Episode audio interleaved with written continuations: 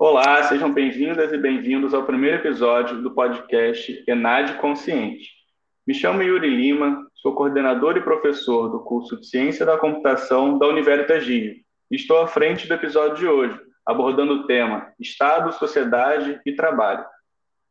Estou acompanhado de Poliana Martins, que é aluna de Ciência da Computação na Universitas Rio, para debater o tema de hoje, que será os rumos da sociedade do trabalho no Brasil. Oi, Poliana, seja bem-vinda. Vamos começar por onde? Tudo bem? Agradeço pelo convite para participar desse primeiro episódio do podcast Enad Consciente, para conversar sobre esse tema atual e interessante. Professor, o assunto é bem complexo. Acho que podemos começar dando uma rápida visão histórica sobre o que seria essa sociedade do trabalho. O que você acha? Claro, Poliana. Vamos falar assim um pouquinho do que, que é essa história do, da sociedade do trabalho, né? O que, que isso significa? E, e, e isso levou um tempo, né, para a gente chegar nesse estágio. É importante a gente pensar que o, o trabalho, durante a maior parte da história da, da civilização, era algo para ser relegado, para ser deixado, né, para o que eles chamavam de cidadãos de cidadãos de segunda classe, né? Então pessoas que que não eram considerados é, escra eram escravos, né? eram pessoas que não eram parte da sociedade em si. Né? Então, o que era o que era trabalho, o que era visto como trabalho, era aquele trabalho braçal, desgastante, fosse no campo, ou, por exemplo, na construção das cidades, ou algo do tipo. Então, esse era o trabalho. Né? Quando a gente pensava nos, nos filósofos, nos pensadores, todos os, esse processo de, de construção de conhecimentos políticos da época também, pensando aqui na, na Grécia Antiga, eles eram considerados os cidadãos de primeira classe, as pessoas que aquilo não era um trabalho, né? Era uma meio que um, uma obrigação, um estilo, um estilo de vida, vamos dizer assim. Então, o trabalho ficava para quem não não fazia parte desse grupo. E aí isso foi assim durante grande parte da história, né?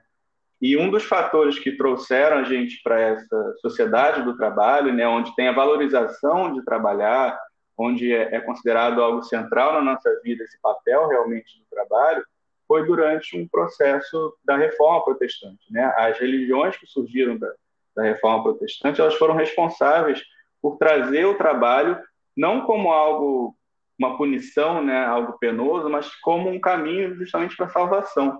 E é interessante que a partir desse momento a gente tem essa virada. Isso ajuda muito nessa virada. Né? Isso já no século XVI, para a gente ter ideia. E aí, esse processo, é claro, a gente tem um trabalho ainda muito agrícola, né? As cidades não eram muito grandes, e, e, aí isso começa a mudar, e a sociedade do trabalho está diretamente relacionada com o crescimento das cidades, o crescimento da nossa vida no, de forma urbana, né? Isso começa a mudar de uma forma muito mais acelerada na primeira Revolução Industrial, onde a gente tem um processo ali na metade do século XVIII, né? ali em 1760, até 1840, de rápida mudança do, do, processo produtivo. Né? Então, a gente passa a ter, por exemplo, fábricas que eram coisas que não existiam antes. E, como a gente sabe, né, como já, vocês já podem ter visto em alguma foto de fábricas antigas, elas concentravam uma grande quantidade de pessoas. E, para isso ocorrer, a gente começa a ter um surgimento mais forte, né, um crescimento das cidades, da população urbana. A gente passa a sair do campo e vir para as cidades. Hoje em dia, a grande maioria dos países né, tem uma população urbana muito maior do que a população rural. Então a gente vê que essa sociedade do trabalho ela foi crescendo muito nesse momento e a partir daí foram uma série de revoluções. A gente tem a primeira e aí o surgimento da máquina a vapor, das fábricas, como eu falei. Depois na segunda revolução industrial com a eletrificação, o surgimento dos escritórios, né, esse trabalho todo de gestão. Depois vem a terceira com as TICs, né, as tecnologias de informação e comunicação. E chegar até hoje, né, que a gente já está nessa quarta evolução industrial, que aí é uma, uma mistura realmente de tecnologias, inteligência artificial, robótica, biotecnologia, nanotecnologia, isso tudo aplicado a várias áreas. Então, assim, de forma muito breve, né, essa foi a, a história da, da sociedade do trabalho e onde a gente chegou é, atualmente, né, de forma geral no mundo. Ah, que bom. E, professor, e no Brasil? O que ocorreu com o trabalho nos últimos anos? Bom, no, no Brasil, né, Poliana, o, o, o, trabalho ele tem mudado muito nos últimos anos. A gente tem um, um processo aí de, de, durante a pandemia, né, de, de impacto do, do trabalho, isso já vem desde antes do, da pandemia, na verdade, quando a gente já tinha uma, uma taxa de, de desocupação, né, ou de desemprego, que estava acima de 10%, que é um patamar considerado muito alto. Então, o país vem passando por crises, né, esse processo de, de crescimento do desemprego no país já vem de muitos anos, ele passa dessa faixa de 10% ali, mais ou menos no final de 2015, começo de 2016, e isso já dura mais de cinco anos, né, porque atualmente a taxa de desemprego está no, no, patamar dos 14%, quase 15%.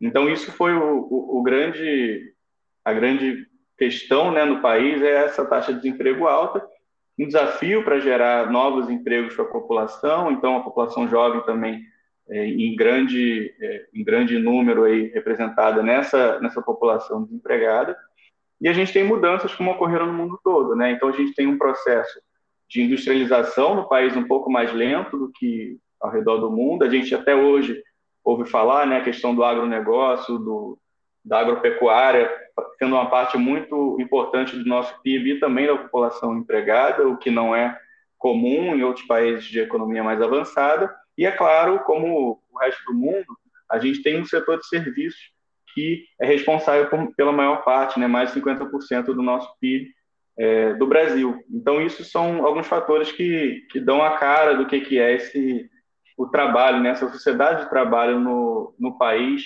é, atualmente, né, até o momento da pandemia. E, e agora a gente está no momento de recuperação desse, desse emprego, né?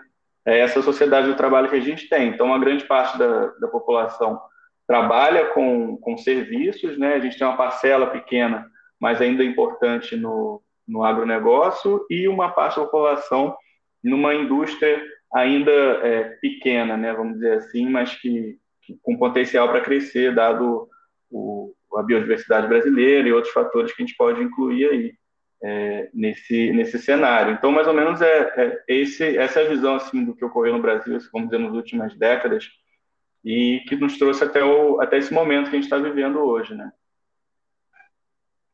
É, sim, verdade. E de que maneira a pandemia do Covid-19 afetou esse cenário?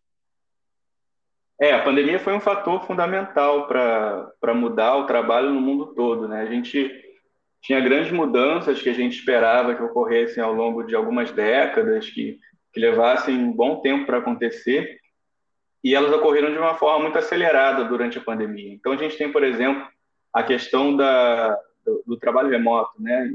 Que a gente tem uma parcela da população do mundo inteiro é, teve que trabalhar de casa. E, e, é interessante a gente observar que são poucas pessoas no Brasil, na verdade, que conseguem trabalhar de casa. São apenas aí cerca de 8 milhões de trabalhadores, o que não, não representa nem 10% da população atualmente ocupada. Né? Então, é, de certa forma, um privilégio a gente poder trabalhar de casa.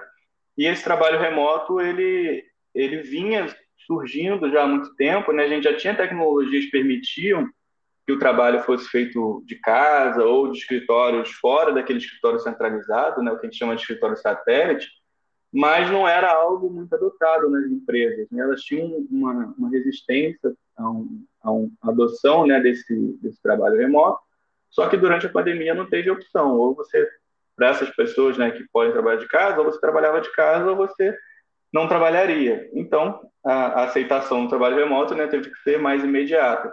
E isso era um processo que demoraria décadas.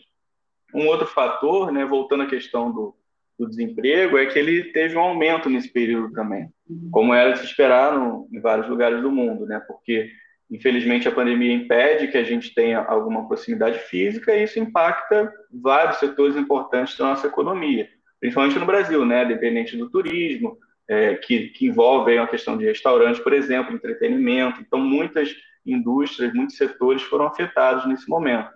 É, e aí o, o, desemprego que eu, que eu tinha comentado, né, que estava já é, acima de 10% já há alguns anos, antes da pandemia ele estava no patamar ali de 12%, e mais agora para o momento mais recente, né, a gente tem um desemprego chegando a 14,7%, o que é um recorde para esse, esse, esse índice é, no, ao longo da história. Então, a gente tem esse desafio do desemprego que cresceu durante a pandemia, esse foi um, um outro impacto né, do, da, da Covid-19. A gente tem um outro fator também que é interessante a gente pensar, que foi um avanço, acho que perceptível para todo mundo, né, da, da automação. Então, para citar só dois exemplos, né, a gente tem o caso de você ir no supermercado hoje em dia e ter muito mais chance de você encontrar um, uma máquina ali de autoatendimento, né, o self-checkout, porque a gente tem uma substituição do trabalho de um, de um, operador de caixa por essa, por essa máquina. Então, isso é um processo de automação. E isso a gente viu crescer muito durante a pandemia. Né? A gente tem, de novo, essa questão do distanciamento físico. Então, para é, evitar que um serviço seja fechado, a gente vai encontrando maneiras de é, substituir as pessoas por máquinas. Então, essa é uma das justificativas disso ter acelerado nesse momento. Um outro exemplo que a gente pode dar é a questão do, do telemarketing, né? Que era uma, uma profissão que os operadores de telemarketing, né, era uma profissão que já vinha sendo aos poucos substituída pelo, pelas, pelos robôs, né, pelas máquinas, e agora, durante a pandemia, isso realmente se acelerou. Hoje em dia é difícil você falar com, com, com a pessoa né, quando você liga para um atendimento. Né? Então, esses, esses são fenômenos que, que foram acelerados durante a pandemia. Essa, essa questão da, do retorno do, trabalho à casa, né, a gente pode chamar de retorno, porque como eu falei, a história do trabalho ela foi mudando muito e esse trabalho doméstico já existia lá na antes da primeira revolução industrial. As pessoas trabalhavam mais em casa do que do que na rua, né? Se a gente considerar o, o, as casas dela eram no campo e quem era artesão trabalhava dentro da própria casa, a oficina era em casa. Então está retornando para o trabalho doméstico. É, a questão da automação, a questão do, do avanço do desemprego e aí a gente, a gente entra num novo, um novo mundo, uma nova sociedade do trabalho, né, nesse, nesse momento de pandemia. É verdade, foi uma fase de adaptação para todos nós, né? E as mudanças que a pandemia causou na forma como trabalhamos e vivemos em sociedade vieram para ficar ou vão desaparecer quando esse momento passar? É, essa é uma pergunta muito boa, porque é o que está todo mundo pensando agora, né? Será que a gente vai todo mundo voltar para o trabalho como era antigamente? É, esse, todo esse investimento em tecnologia que foi feito, isso vai embora?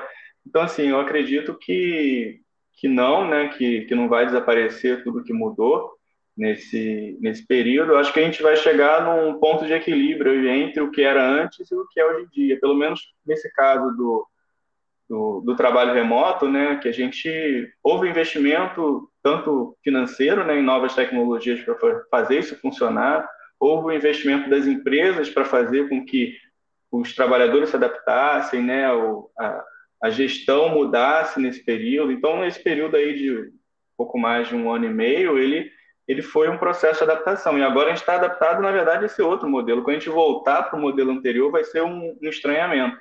E também a gente tem que pensar que se algumas empresas até deixaram de ter escritórios físicos nesse momento, né, para parar de pagar aluguel. Então isso não deve não deve voltar assim como era antes. Imagino que uma coisa mais híbrida.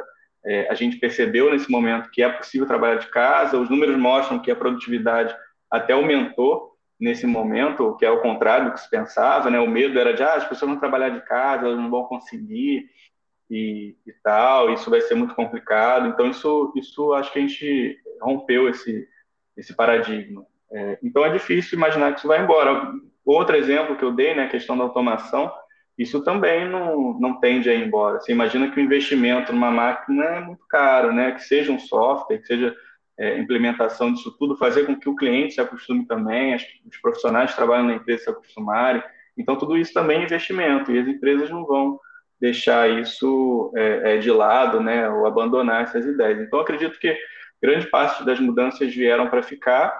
O que eu espero que não, não fique né, é a questão do, do desemprego aumentando. A gente já teve, nos últimos meses, a gente vem tendo uma certa retomada do emprego, pelo menos o emprego formal, ele, ele o período da pandemia, né, já, o saldo já se tornou um pouco mais positivo do que negativo, é claro que tem muito emprego ainda para ser gerado para a gente sair da situação é, do desemprego alto, mas eu acho que a gente está tá, tá com a capacidade, né, o desejo de sair desse, desse momento de Covid-19 para uma situação melhor do que a gente estava antes, com certeza. Então, acho que essas são as, as, as, ideias assim de que, que as coisas vão, vão permanecer. Né? Algumas mudanças vão permanecer e outras a gente vai tentar superar realmente. Ah, entendi. E quais são as tendências para o futuro do trabalho no Brasil? Bom, o Brasil está tá inserido nesse, nesse novo mundo do trabalho, não tem como a gente fugir, né? O processo de, de globalização que começa já lá desde a década de 70, ele já, já chegou num estágio onde a gente não, não consegue sair desse, desse circuito global. E a Covid-19 fez com que a gente tivesse essa coisa do trabalho remoto, né? Ela permite que a gente tenha uma força de trabalho global. Então, isso é uma, uma tendência também no futuro do trabalho, não só no Brasil, mas no mundo todo.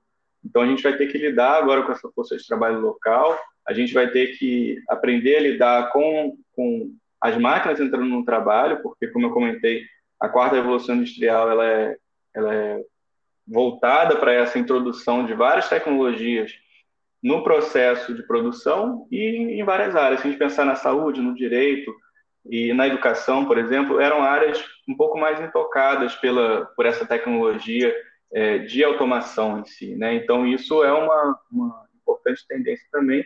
É o futuro do trabalho no mundo todo e também vai ser, vai ser no Brasil. Né? Eu acredito que no Brasil a gente vai ter também um processo nos próximos anos. Hoje a gente, hoje a gente passa por esse processo, a gente vai ficar atrasado, né? Um processo mais forte de inovação, de investimento em serviços profissionais, realmente de formação de, de uma população que seja capaz de atuar nesse novo cenário, né, da transformação digital, da indústria 4.0. Então, acredito que essas sejam tendências importantes também para o futuro do trabalho no Brasil. É, então, acho que isso, assim, de forma bem breve, né, para a gente manter nossa conversa aqui curta, né, nosso tempo, infelizmente, está acabando. Eu espero que vocês tenham gostado da conversa de hoje. E quem quiser saber mais sobre o tema, pode acessar os links que a gente vai deixar na descrição do episódio. E se você for aluno da Univeritas, não deixe de responder o questionário com três perguntas sobre o assunto de hoje. O link do questionário também está na descrição do episódio.